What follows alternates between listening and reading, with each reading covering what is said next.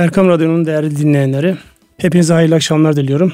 Yine bir ekonomi gündemi programıyla karşınızdayız. Ben Ünsal Sözbir. Her zaman ben bu programı Mehmet Lütfü Arslan Bey ile beraber yapmaktaydım. Fakat bugün e, anladığım kadarıyla İstanbul'un cuma akşamı yoğun trafiğine Lütfü Bey takıldı. Bu akşam ben de bir misafir, biraz silah zoruyla bir misafir davet ettim. Benim kadim dostum Yusuf İzzettin İmre, finans sektöründe uzun yıllar beraber çalıştığımız arkadaşım, dostum, abim. Hoş geldin Yusuf abi. Hoş bulduk üstadım. Nasılsınız? İyisiniz inşallah. Elhamdülillah teşekkür ederim. Sizi biraz silah zoruyla getirdim ama yani burada artık yavaş yavaş sohbet ederek gideceğiz. Yani mikrofon korkusu hepimizin başındaki bir bela. Yani bu nesle kolay kolay alışılmıyor. Sonra da alışınca da kolay kolay bırakmıyor. Yani onu da peşinen söyleyeyim. Yani beni de böyle bir kere davet etmişlerdi. Acaba diye başladım. O gün bugündür. Şimdi Lütfü Hoca yok. Programın sahibi ortada yok. Program bende. İnşallah e, daha önceleri sizi radyoda birkaç defa izlemiştim. E, bu sefer de sizi burada izleme şansını yakaladık. İzleme değil bu sefer beraber dinleme, yapacağız. İnşallah. Şimdi e, formatımız her zaman olduğu gibi öncelikli olarak bir e, gündemden bahsediyoruz. Tabii biz finans sektöründen gelmiş olmaktan dolayı ekonomi deyince aklımızda hemen e, finans sektörünün e, yansımaları, rakamsal yansımalara karşımıza geliyor. Şu an ilk aklımıza gelen e, özellikle döviz konusu ülkemizde herkesi ilgilendirdiği için e, dövizde bir kıpırdanma oldu geçtiğimiz haftadan itibaren. Onun sebebine baktığımızda özellikle Amerika'daki e, Amerikan Merkez Bankası diyebileceğimiz Fed'in artık e, yavaş yavaş e, faiz arttırma dönemindeki söylemlerini netleştirmesi sebebiyle orada e, piyasa bu hafta itibariyle ona sert bir tepki verdi. 3.78'lere kadar geldi yani bugünkü rakamları söylüyorum 3.78'lere kadar geldi. Sonra Merkez Bankası'nın e, açıklamaları ve özellikle de e, piyasaya borsa üzerinden bazı müdahaleleri e, sert bir düşüşe sebep oldu. Yani 3.78'deki dolar 3.73'lere 3.72'lere kadar geriledi. Borsaya baktığımızda borsa tarihi rekorlara yakın bir seyirde geçtiğimiz hafta içerisinde 91 binleri gördü. Oradaki de e, yani özellikle bu referandumla ve diğer konularla alakalı giderek netleşmeler başladıkça yatırımcıların borsaya olan iştahı artıyor. Malumunuz borsa e, özellikle riski seven insanların e, ilgi duyduğu, yatırımcıların ilgi duyduğu bir alan. Burada bir e, işlem hacminde de rakamlarda da ciddi bir artış var. Her ne kadar bugün bir e, ileri geri oynama olduysa dahi ama bugünü e, artıyla kapattı borsa. E, özetimiz bu. Ee, şimdi ben e, bir de ekonomik anlamda e, yine her hafta yapmış olduğumuz e, bir şeyi özellikle Türkiye İstatistik Kurumu'nun yayınlamış olduğu veriler üzerinden birkaç haberim var. Onlara değindikten sonra asıl bugünün konusu Almanya Türkiye ekonomik karşılaştırmasını yapacağız. Bu konuda Yusuf senden de destek isteyeceğim. İnşallah. Çünkü bugünler biliyorsunuz Almanya ile fazlasıyla gündem oluştu. Yani siyaseten oluşan gündemi Ekonomi açısından bizi ne bekliyor? Çünkü herkesin söylemi farklı. Acaba yani bundan sonraki süreçte Almanya ile ilişkilerimize biraz daha sertleşme olursa ekonomik anlamda biz iyi mi etkileniriz, kötü mü etkileniriz diye bir e, gündem maddesi var. Bu gündem maddesini inşallah beraber yorumlarız. Benim ilk e, söyleyeceğim şey Türkiye İstatistik Kurumu'nun yayınlamış olduğu e, sanayi üretim endeksi. Sanayi, sanayi üretim endeksinde geçtiğimiz aya göre 1.3'lük bir artış var. Yani üretim tarafında e, geçen yıl karşılaştığımız ve aylar itibariyle geride kalan üretimde bir kıpırdama var. Aylık olarak baktığımızda 1.3'lük bir artış var. Bunlar önemli göstergeler. Özellikle sanayinin üretim tarafında kıpırdanıyor olması e, ülkenin geleceği açısından, ümit var olmak açısından fevkalade önemli bir e, gösterge. Dolayısıyla makro göstergeleri bu e, bakış açısıyla biz her zaman önemsiyoruz. zaman zaman e, bilmiyorum siz radyoyu dinlerken o anlamda bizi eleştiriyor musunuz bilmiyorum ama yani niye bu kadar rakamlardan bahsediyorsunuz? Ne anlam var diye, diyenlere e, ekonomi dediğiniz şey rakamlar üzerinden anlaşılıyor. Ne tarafa doğru gittiği. Sanayinin üretimin artması yani e, önümüzdeki dönemde e, artan, artacak olan bir husus. Dolayısıyla bu göstergeleri izlemeye devam edeceğiz. Diğer bir e, yayınlanmış diğer bir gösterge perakende satış göstergeleri. Malumunuz perakende hepimizin olmazsa olmazı yani günlük ihtiyaçlarımızı karşıladığımız bir alan ve ekonomilerin nasıl gittiği ile alakalı sorunun cevabında perakende sektörünün cirolarındaki artış, azalış ya da aynı kalması e, fevkalade önemli izlenen bir husus. Çünkü o ertelenebilir bir talep değil. Bu talebin e, yani göstergesi ne tarafa doğru gittiği insanların ekonomiyle alakalı, günlük hayatlarıyla alakalı ümit var olup olmadıklarını da gösteren bir husus. Hep cümleyi ümit var olmaktan bahsediyorum. Çünkü ekonomi beklenti üzerine dizayn edilmiş bir yapı. Yani haberler alınır ve satılır. Haber olduğunda biter. Buradaki yayınlanan e, istatistiğe baktığımızda da perakende satış endeksinde bir önceki aya göre küçük bir gerileme 0.6'lık bir gerileme e, söz konusu. Yani e, bunu ne anlama geliyor dediğimizde özellikle Ocak ayından e, Aralık ayından Ocak ayına geçtiğimizde bu rakam zaten Ocak ayının göstergesi. Ocak ayına geçtiğimizde e, insanların talebinde bir daralma olmuş. Perakende sektörünün olan talepte bir daralma olmuş. Onu e, gerekçelerine baktığımızda o ay işte iklim şartlarının insanların çok fazla dışarı çıkmaması, yoğun e, kar yağışlarına da bağlanabilir. Zaten böyle çok üzerine durulacak bir hadise değil. Fakat genele baktığımızda endeks e, bu seviyelerde yani şu anki seviyelerini uzun zamandan beri bu şekilde devam ettirmekte. Demek ki perakende sektöründeki canlılık bütün hızıyla devam ediyor. Onun haricinde e, bizim üzerinde durduğumuz bir başka e, husus bu hafta dikkati çeken bir başka endeks var. O da Türkiye'deki kadın nüfusa yönelik endeks. Yani burada bir şeyler söylemeni beklerim e, Yusuf abi. E, nedir kadın nüfusun toplam nüfus içerisindeki payı? 49.8. Yani erkeklerin payı biraz daha fazla. Kadınların doğuştan itibaren beklenen e, yaşama, ortalama yaşam süresi 81 yıl, yaklaşık 81 yıl. Türkiye'nin ortalaması 78 yıl. Demek ki 3 yıl oradan, 3, 3 yılda aşağıdan erkeklerde bu hesapla 75 yıl ortalama yaşıyorlar. Ben şimdi hadi onu sorayım artık. Özellikle yani kadınların 81 yaşında erkeklerin ortalama tabii Allah kime ne kadar ömür verir e, bu meçhul. E, erkeklerin 75 yaşamasını siz neye bağlıyorsunuz? Özellikle Türk insanının e, Türk e, kadının e, olaylara bakış açısı ve daha da metin olması daha soğukkanlı olması ve sevecen olmasına bağlıyorum. Sizin evde galiba öyle. Şimdi e, her evde öyle tabii. E, burada e, bizim bunun bir sohbetini yaparken yine böyle bir ekonomiyle alakalı bir gündem gündemimiz vardı. Böyle çok değer verdiğimiz iki abimiz sohbet ederken ne olacak diyor. Biz diyor erkekler diyor hiç diyor hastalanmayız. Hastalığımızı da kimseye belli etmeyiz ama hanımlar sürekli hastadır. Ve bu hastalıkları e, sayesinde de sürekli doktora giderler, check-up'tan geçerler. Sürekli onlar bir e, yani yenilenme sürecini yaşarlar. Erkekler öyle değil. Erkek bir kere gelir ve şey yapar. Allah bilir tabii biz bunun esprisini yapıyoruz. Ama e, dünyada e, bütün gelişmiş ülkelerde de böyle, bizde de böyle. Kadın yaşama, ortalama yaşama e, süresi daha uzun. Türkiye'de de şu an bu süre 81 yıla gelmiş vaziyette kadınlar açısından.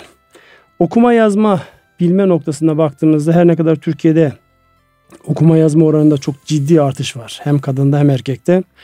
Ee, ama okuma yazma bilmeyen e, nüfusa baktığımızda kadınların toplam kadın nüfus içerisindeki payı 5.4. Erkeklerde bu oran 1.8.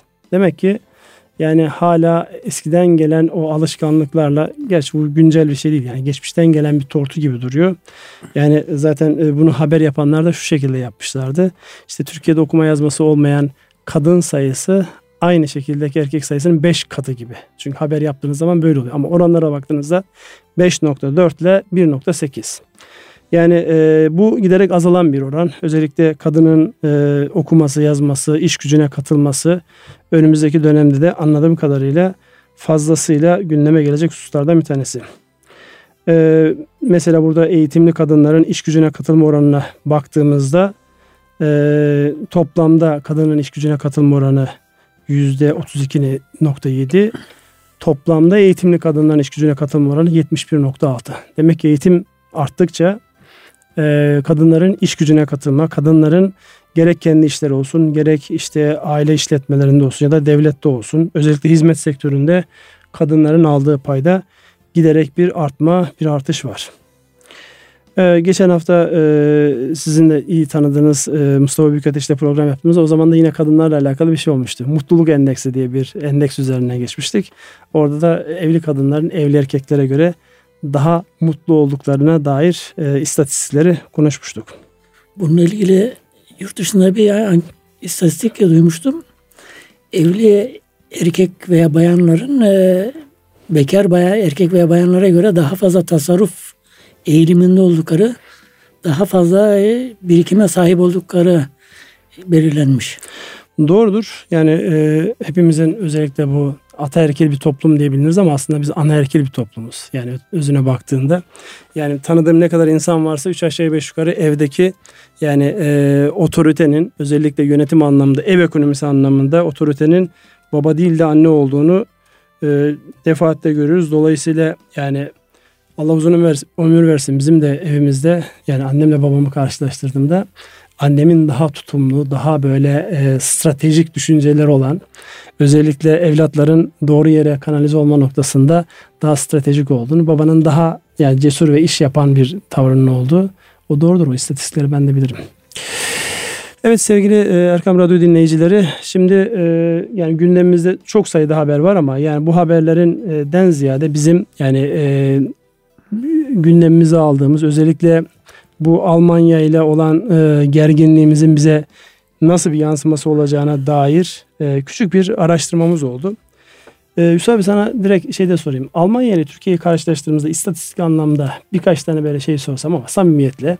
Yani orada çünkü ben bu istatistiklere bakarken şaşırdım. Yani kendi adıma bildiklerimden çok farklı olduğunu gördüm. Mesela Almanya'nın yüz ölçümüyle Türkiye'nin yüz ölçümünü karşılaştırdığında e, hangimiz daha büyüğüzdür? Türkiye mi büyük Almanya mı büyük? Malum iki Almanya'da birleşti orada. Bayağı bir düşündüm. e, haritaya baktığımız zaman Almanya büyük gibi gözüküyor. Yani Türkiye daha büyük ama e, oransal olarak daha büyük gibi gözüküyor. Zannediyorum e, Almanya Türkiye'nin yüz ölçüm olarak yüzde ellisi civarında bir e, toprak büyüklüğüne, büyüklüğüne sahip.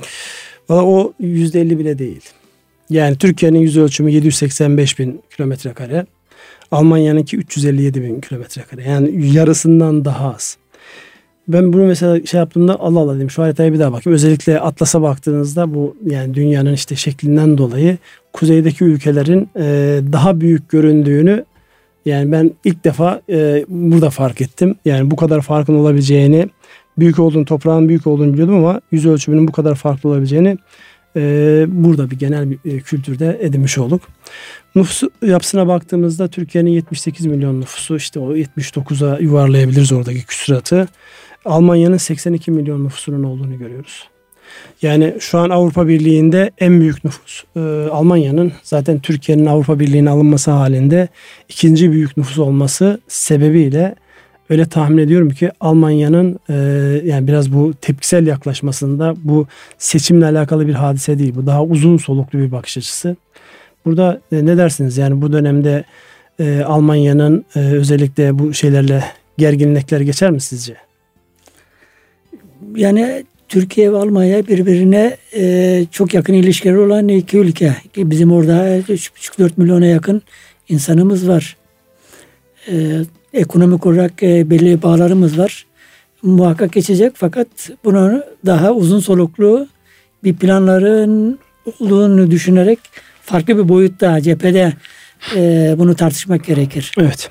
Şimdi rakamsal olarak baktığımızda özellikle son dönemde e, yani bu konu gündeme geldiğinden beri e, yani ekonomilerin büyüklüğünü karşılaştırmadan önce yaklaşım tarzı itibariyle baktığımızda benim dikkatimi çeken Alman basınında özellikle Almanya'nın e, sesi radyosu Deutsche Welle'nin e, daha doğrusu radyo değil de bu basın kurumunun e, internet sitesine baktığımda Türkiye-Alman ilişkilerinde bu bozulmanın faturası kime çıkar? Kim bundan daha fazla zarar görür diye bir haber yapmışlar.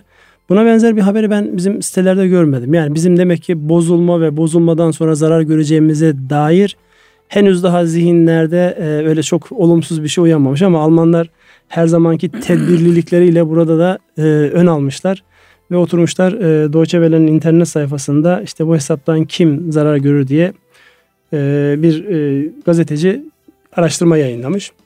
Ve enteresandır burada bakış açısı olarak diyor ki işte Türkiye ile Almanya ilişkisi evet birbiriyle çok iç içe. Fakat e, hangisi hangisine muhtaç noktasında e, tabi Alman yazar olduğu için yani Almanya değil Türkiye Almanya'ya muhtaç. Çünkü e, sıralamaya baktığında Türkiye'nin Almanya'dan almış olduğu ürünlerle öyle bir karşılaştırma yapmış. Türkiye'nin aldığı ürünlerle Almanya'nın Türkiye'den aldığı ürünlerin karşılaştırması yapmış ve alternatifinin olup olmadığına dair e, kendince bir yorum yapmış. En sonunda da zaten e, yorumu o şekilde bağlamış. Yani şunu demiş. Türkiye bizden e, hangi mallar alıyor? Çok önemli olan özellikle makina, ekipman yani yatırım mallarını Özellikle alıyor. bizim için yatırım sanayileşmemizi sağlayacak ana makine. girdi maddeler, makine, evet. teçhizat.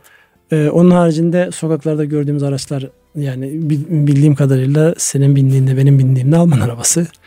Dolayısıyla yani burada e, baktığımızda yani çok şey alıyoruz ama bunlar hayat önem taşıyan şeyler mi ve alternatifleri yok mu sorusunun cevabını işte biraz irdelemek lazım orada. E, bu yatırım mallarının e, sizin de memleketiniz olan Konya'ya ben her iki haftada bir gidiyorum. Orada işte yönetiminde bulunduğum bir e, holdingin şirketleri var. İşte o şirketlerden bir tanesi makina firması. Oradaki arkadaşlarla konuştuğumuzda bunlar değirmen makineler üretiyorlar. Arkadaşlarla konuştuğumuzda nedir peki değirmen makinelerindeki şey? Hızla Türkiye'nin payı artıyor. Dolayısıyla Türkiye bu anlamda Avrupa'da özellikle İsviçre ve diğer ülkelerdeki alternatifleri çok önüne geçmiş vaziyette. Çin'le kalite noktasında zaten aramızda çok ciddi fark var. Peki bu yeni gelişmede e, ne olur dedik yani özellikle bu yatırım mallarında makineyi biz bir kere görelim yeter diyorlar. Hangi konu olursa olsun. Çünkü aynı e, grubun içerisinde bir de bu e, yumurta e, tavukçuluğu ile alakalı bir yatırım vardı. Oraya baktığımda yani ciddi makine 40-50 milyon euroluk makineler gelmiş.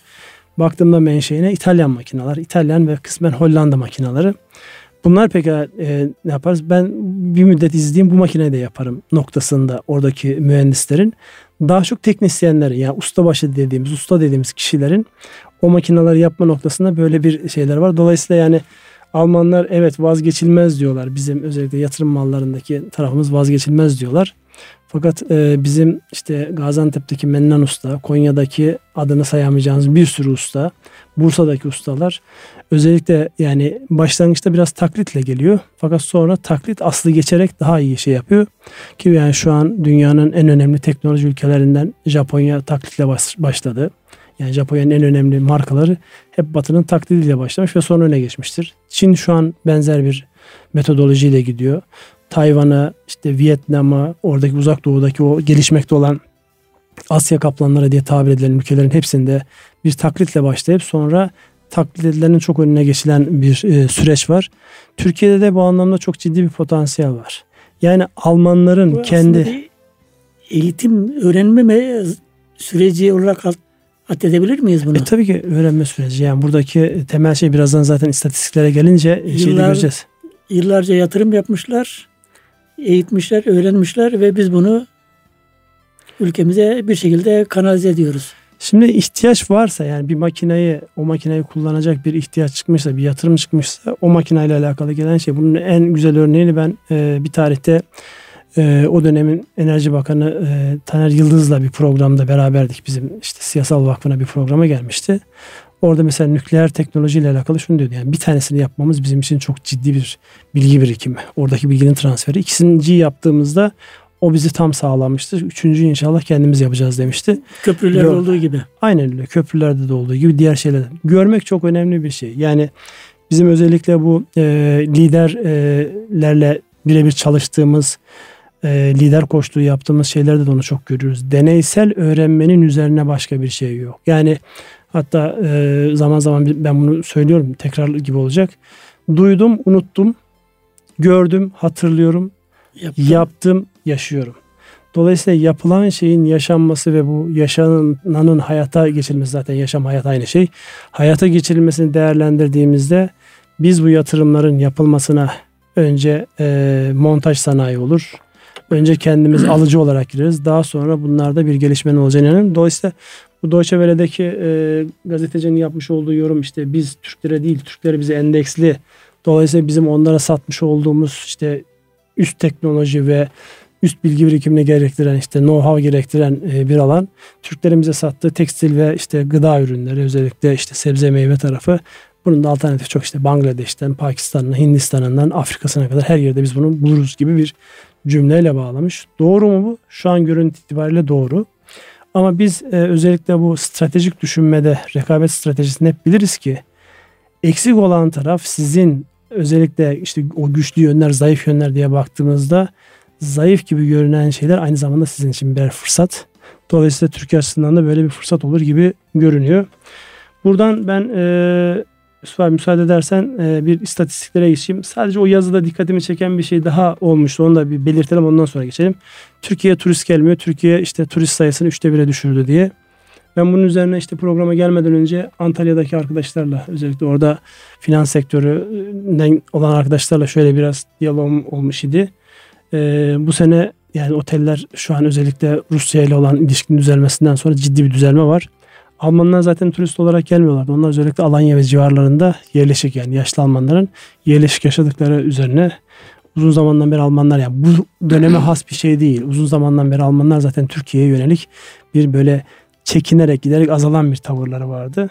Yani onların iddiası Türkiye'nin işte turizmden dolayı çok ciddi sıkıntılar çekeceği yönünde bir iddiaları vardı ama özellikle ben bizzat orada yaşayan ve finans sektöründe olmaları sebebiyle e, oradaki turizm firmalarını bilebilecek olan e, arkadaşlarla görüştüğümde turizm sektörünün o kadar kötü olmadığını tam tersine iyi işaretlerin geldiğini söylüyor.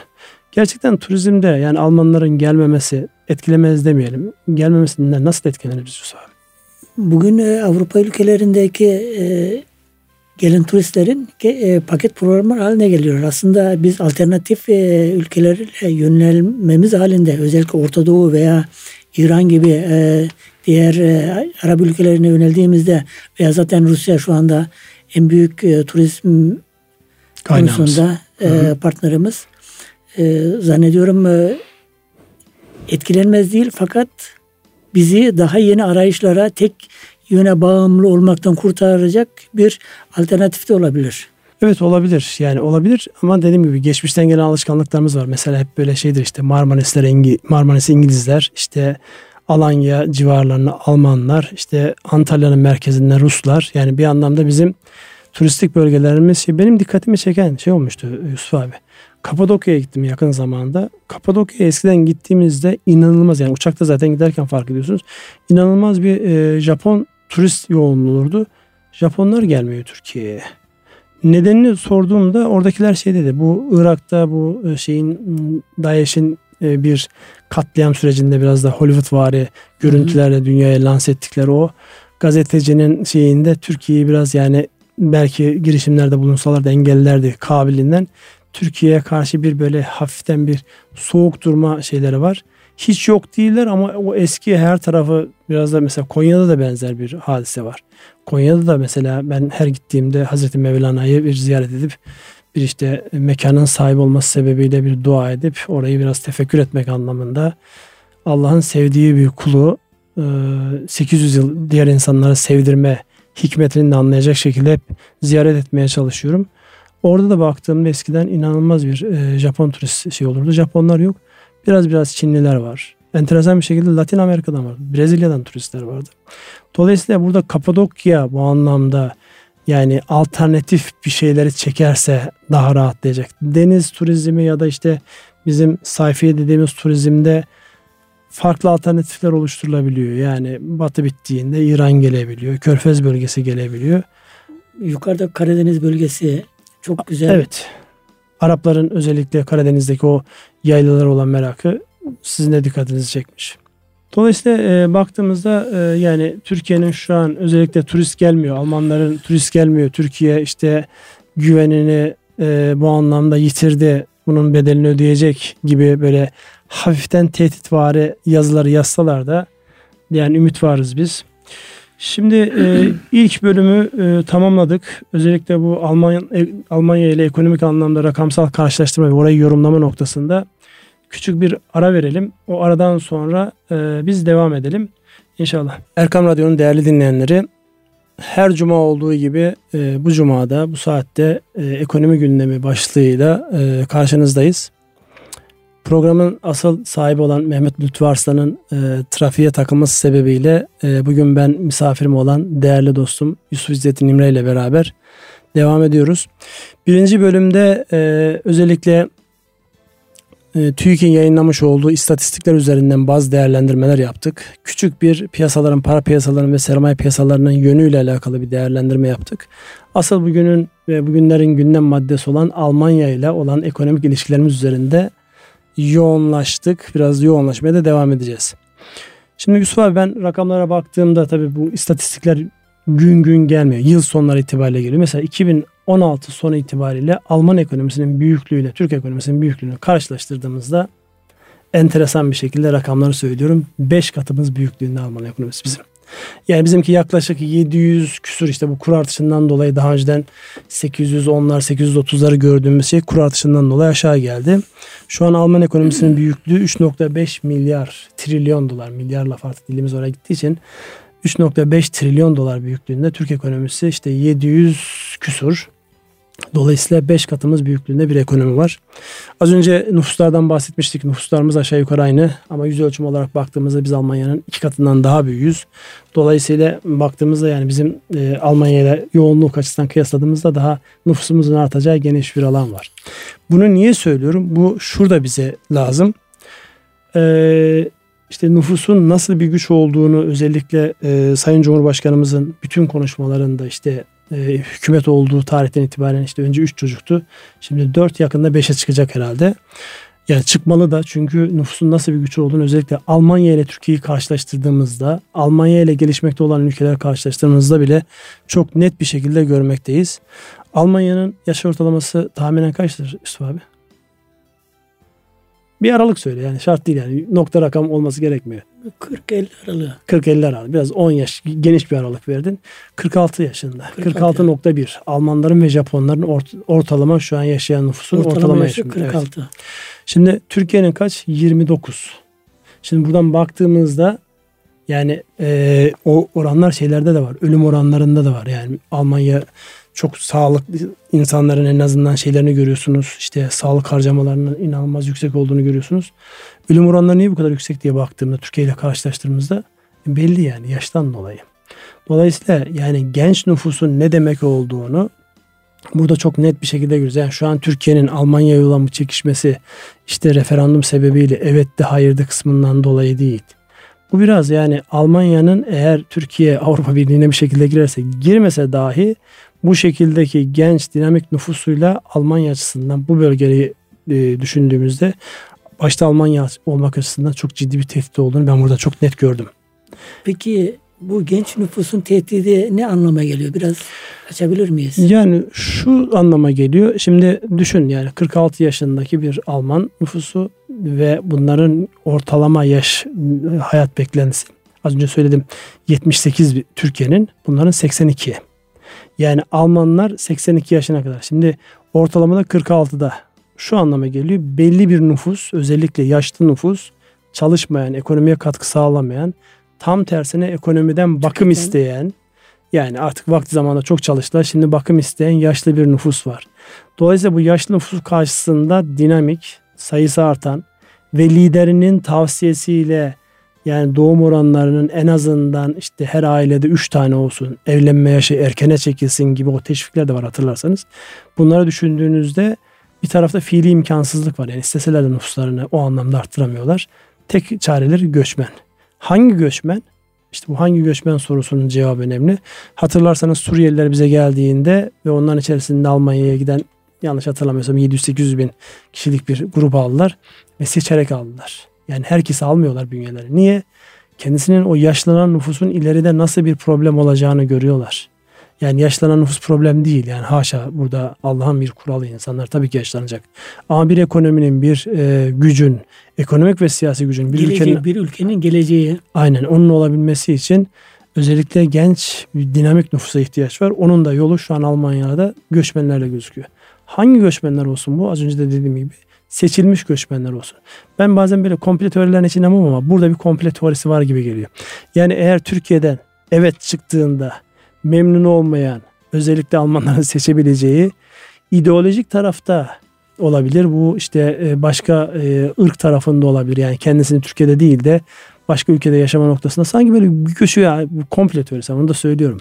Yani sanki bunu böyle teşvik etmek için de kasten böyle bir şey yapıp hırslandırıyorlar gibi bir hisse kapıldım. Neyse o bizim komple teorilere çok fazla işimiz olmasın. Lütfü Hoca olsaydı şimdi o bir e, sosyalist bir değerlendirme yaparak bunun şeylerini koyardı ortaya.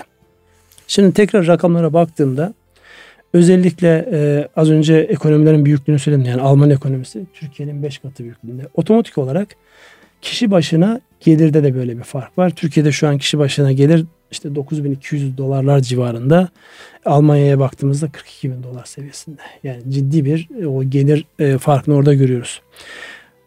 Onun ötesinde bu ekonomik göstergeler noktasında önemli göstergelerden bir tanesi de kamunun toplam borcu ya da kamunun borcunun ekonominin bir yılda ürettiği mal ve hizmete olan oranı önemli.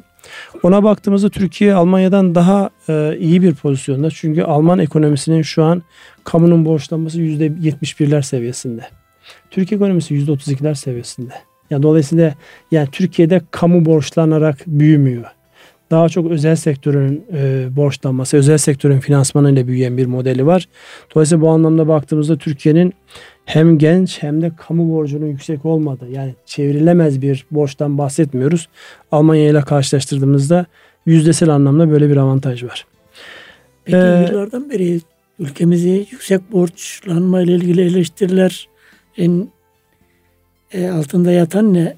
Şimdi orada nedir? daha önceden hatırlarsanız bu e, şeyde AK Parti iktidarlarından önceki dönemde e, çok ciddi bir borçlanma yüzdesi vardı. Yani hem oran anlamında yani e, finansman maliyeti anlamında hem borçlama vardı hem de bunun nasıl karşılanacağına dair ekonomide bir stabilizasyon yoktu, bir istikrar yoktu. Şimdi baktığımızda özellikle bu son 15 yılda işte enflasyonların geldiği haneler, devletin borçlanma faizlerini hatırlayın yani. 3 aya net %50 faiz bunun yıllığa vurduğunuzda 300-400 gibi bir anlamı vardı. Oradan şu an işte 10'lar 11'ler seviyesinde konuştuğumuz bir şeye geldiğimizde az borçlu olmanın en büyük avantajı o borçları yönetebilme şansınız var. Ama gündeme gelmesinde özellikle bizim bu cari açık mevzu ve ülkenin borçlanması ki son dönemde borçlanmayla alakalı çok fazla bir şey söylemiyorlar. Daha çok cari açıklaydı. Çok şükür orada da bir şey kalmadı. Yani orada da %5'in altında bir oran söz konusu. Yani bunları değerlendirdiğimizde yani Türkiye'nin şu an e, yani iki ekonomiyi karşılaştırdığımızda tabii ki 5 kat olan büyüklüğünde olan bir ekonomiyle karşılaştırıyoruz burada. Borçlanma, kamunun borçlanmasına baktığımızda %32 gibi makul bir oranı e, görüyor Türkiye Almanya'nın %71'ine karşılık.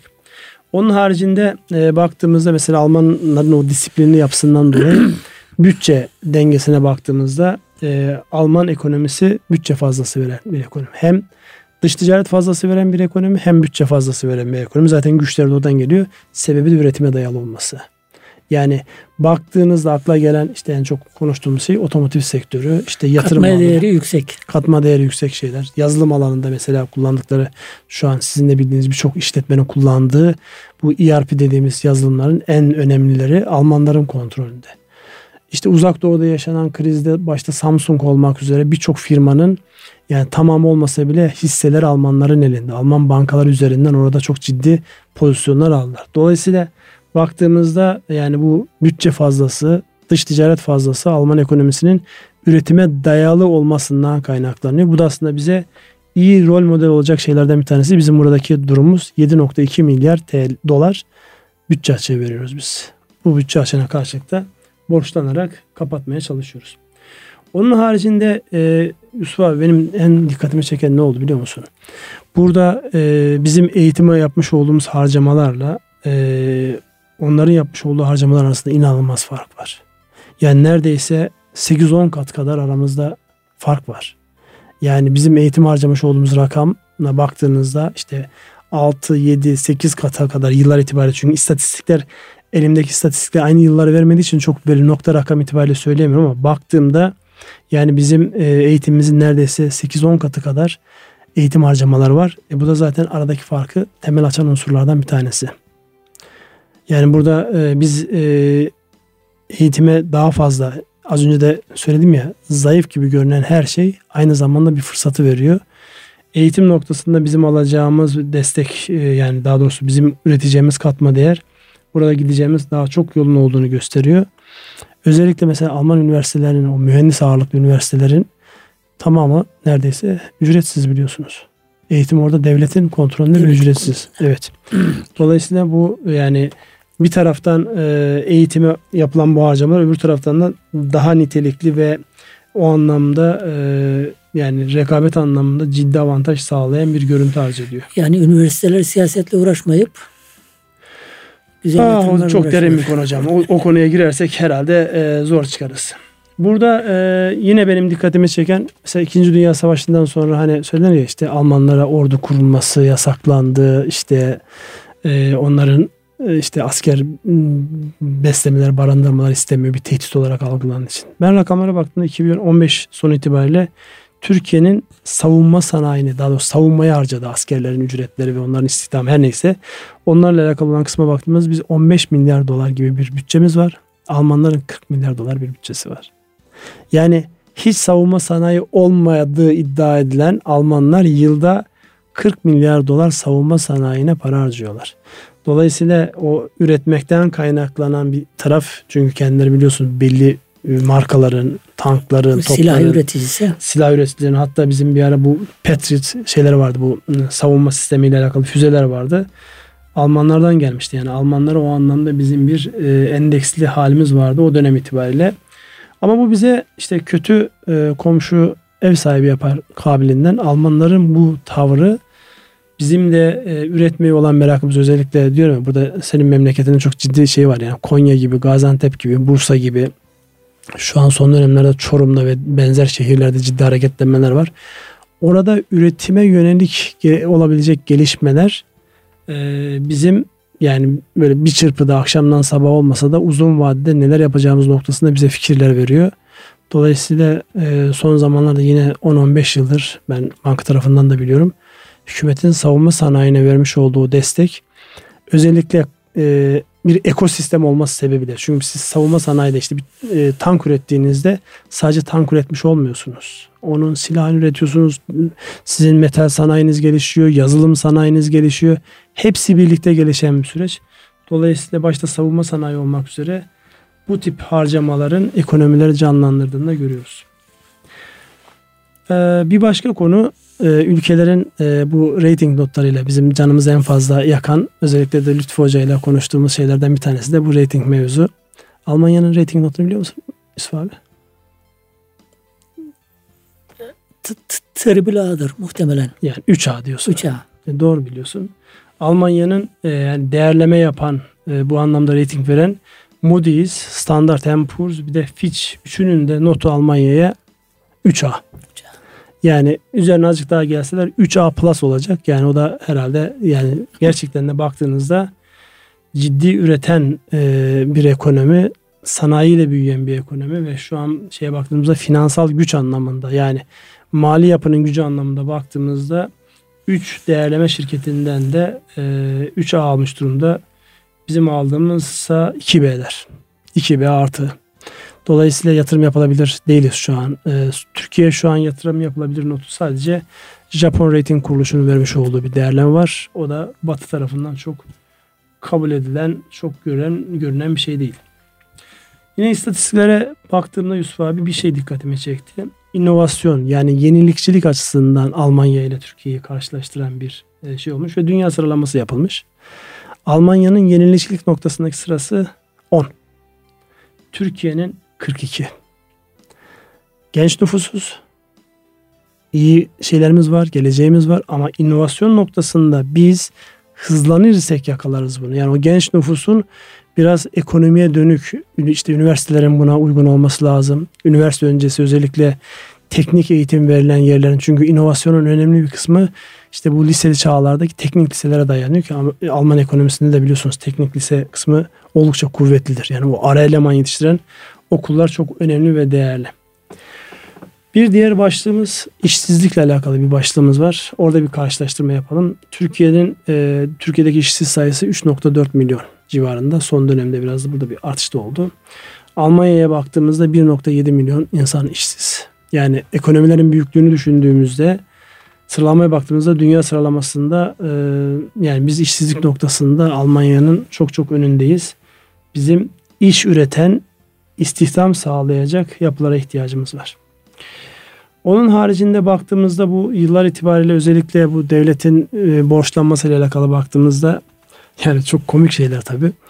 Alman hükümetinin 10 yıllık e, mono tahvilde borçlanma oranı 0.44 yani bir değil 0.44. Türkiye şu an 11-12'ler civarında e, bir borçlanma şeyi var. İnşallah şu e, dönemi de e, en azından siyaseten belli bir e, olgunlukla geçirerek bu dönemde de inşallah bir e, avantaj yakalanacaktır. Yine şöyle bir bakıyorum hani bu e, özellikle zaman zaman gündeme geliyor. Merkez Bankası işte e, politika faiz oranını açıklıyor. Kaç açıkladı işte 7 mi oldu 8 mi oldu? Almanya'ya baktığımda bu oran 0. Yani Almanya'da eğer siz yani onu Avrupa'nın başka ülkelerinde de var İsviçre'de de var. Götürüp paranızı yatırdığınız zaman bırakın üzerine bir şey almanızı. Banka size senin paranı besledim, büyüttüm, sakladım deyip sizden para bile isteyebilir. Dolayısıyla yani yatırımcı açısından baktığımızda yani yatırım yapıp ekonomi büyütecek insan açısından baktığımızda bir tanesinin maliyeti minimum 8, öbürünün 0.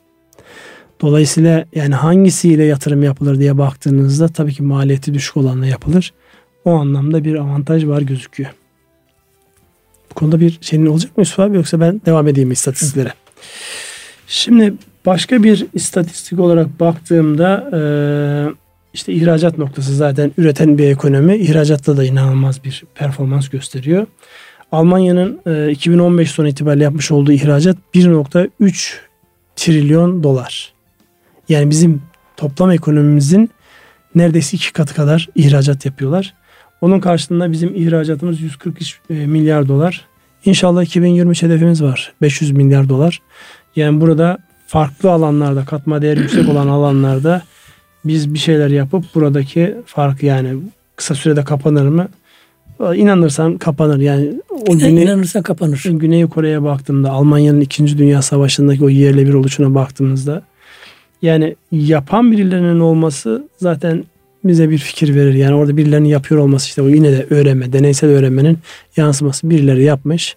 Ben onun yaptığını gördüğümde cesaretim gelir. Bizim cesaretim inancımız onu gerektirir zaten. Öyle. İki günü müsavi olan zarardadır. Onun için bizim yani iki günümüzü müsaade etmeyip e, her günümüzü bir öncekinden daha artıya geçirecek bir yapıya dönmemiz lazım. Yine Almanlarla karşılaştırdığımızda dış ticaret dengesinde bizim bu cari açık cari açık dediğimiz hastalığımız işte 2015'te 63'tü. Şimdi 40'lı rakamlardayız. İnşallah 30'a doğru gelecek. Ama Almanlar burada fazla veriyorlar. E, 2015 son itibariyle 280 milyar dolar dış ticaret fazlası vermişler. O da bir başka gösterge. Şimdi e, şöyle bir baktığımızda az önce ortalama yaştan bahsettik ve yaşın nüfusun yaşının ne kadar öneminden bahsettik. Orada biraz e, bir iki rakam verip ondan sonra cümleyi bağlamakta fayda var. Şu an e, Türkiye'deki işte doğum oranı o, e, binde e, 16.9, Almanya'da binde 9. Ölüm oranına baktığımızda yani Almanya'daki e, yaşlı nüfustan dolayı Oradaki de binde 11.30 seviyesinde e, ölüm oranı. Türkiye'de 5.2.